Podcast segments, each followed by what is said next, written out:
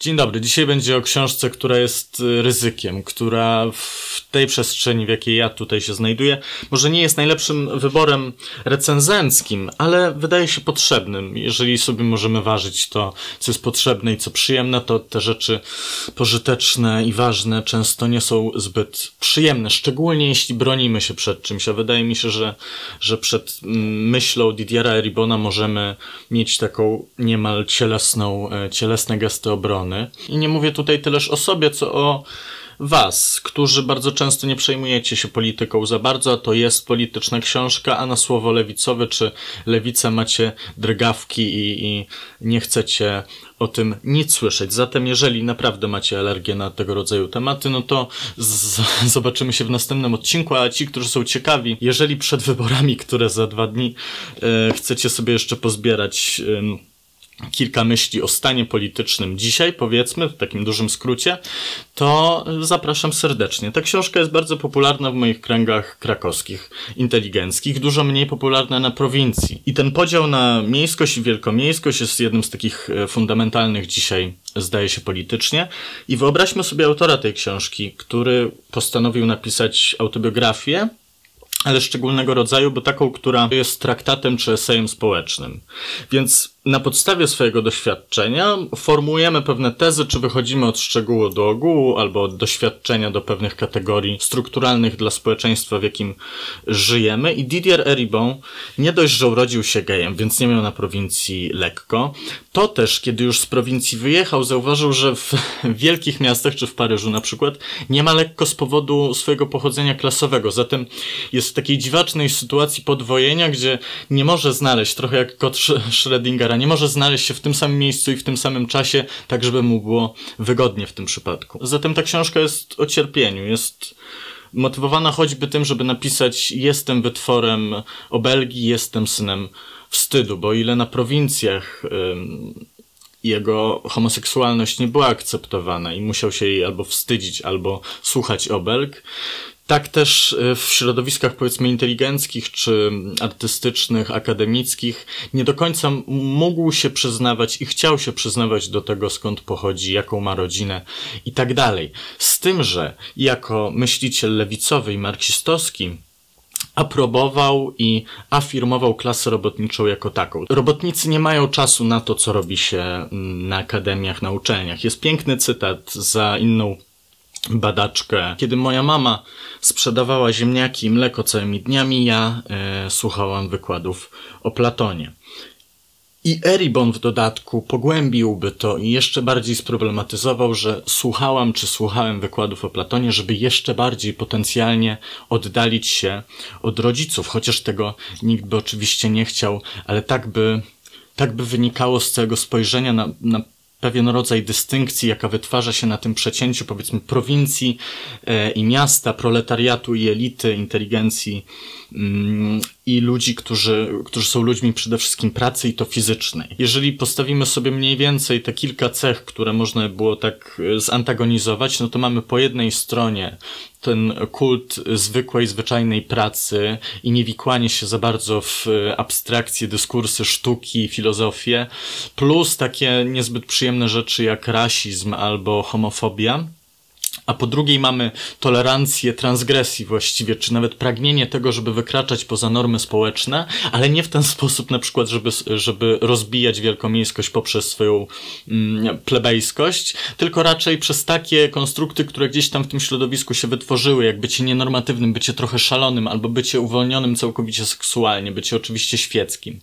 Kiedy po, po stronie wsi czy prowincji mamy przede wszystkim bycie wierzącym, bez tego bardzo często ludzie nie potrafią sobie wyobrazić jakiejkolwiek formy życia. Przepraszam Was bardzo, musiałem poczarować przy mikrofonie, bo mi się coś ostatnio psuje, ale to nic, wszystko już wróciło do normy.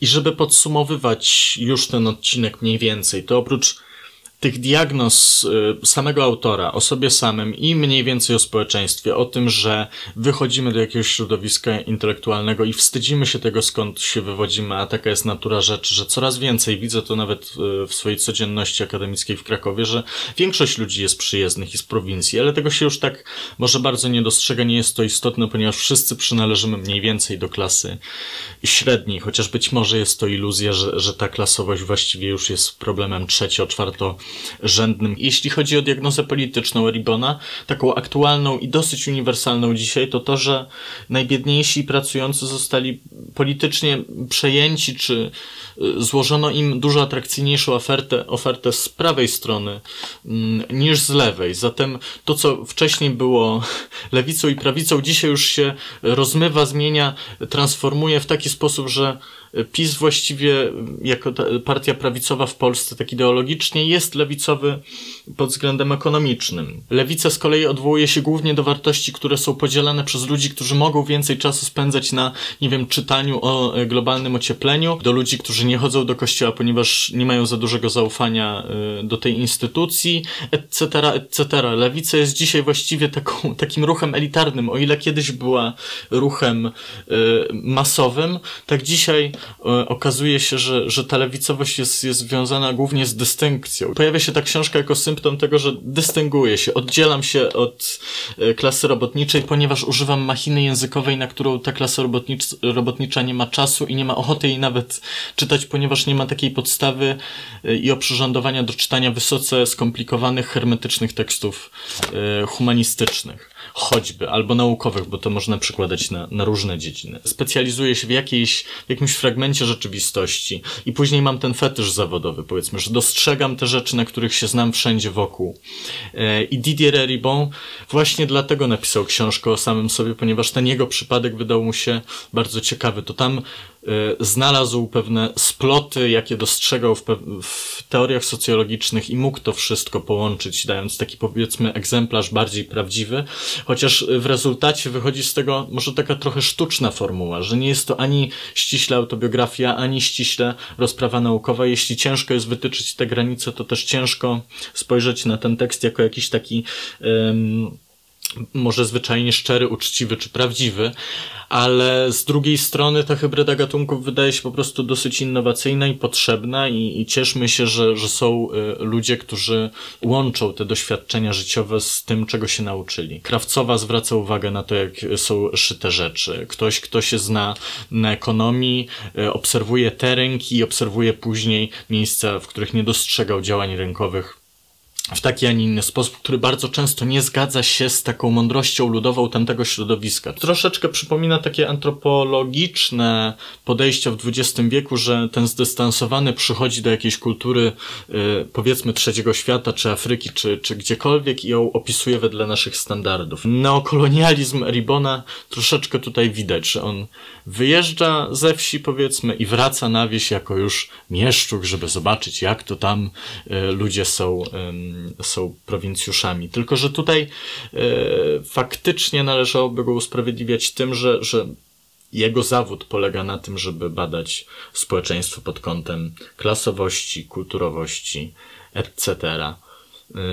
I taki jest rezultat, ambiwalentny. Dziękuję za uwagę. Mam nadzieję, że to spojrzenie na troszeczkę inną rzeczywistość światopoglądową u Was jakoś odświeża i potraficie pewne rzeczy inaczej rozpatrzeć niż dotychczas, albo po prostu utwierdzić się w pewnych przekonaniach. Kto wie, jesteście różni, jesteśmy różni, rozmawiajmy o tym ze sobą. Nie powinien to być chyba temat tabu, chociaż właśnie w Polsce e, trochę taki jest. Kto wie, jaką książkę by napisał Eribon, gdyby przeżył polski komunizm. Dziękuję i do zobaczenia wkrótce. Lajkujcie, komentujcie, subskrybujcie proszę i do zobaczenia wkrótce. Odcinek o noblistce sam się pewnie nie nagra, także podejrzewam, że to jakoś jeszcze w październiku się spotkamy nad panią Olgą Tokarczuk. Do zobaczenia.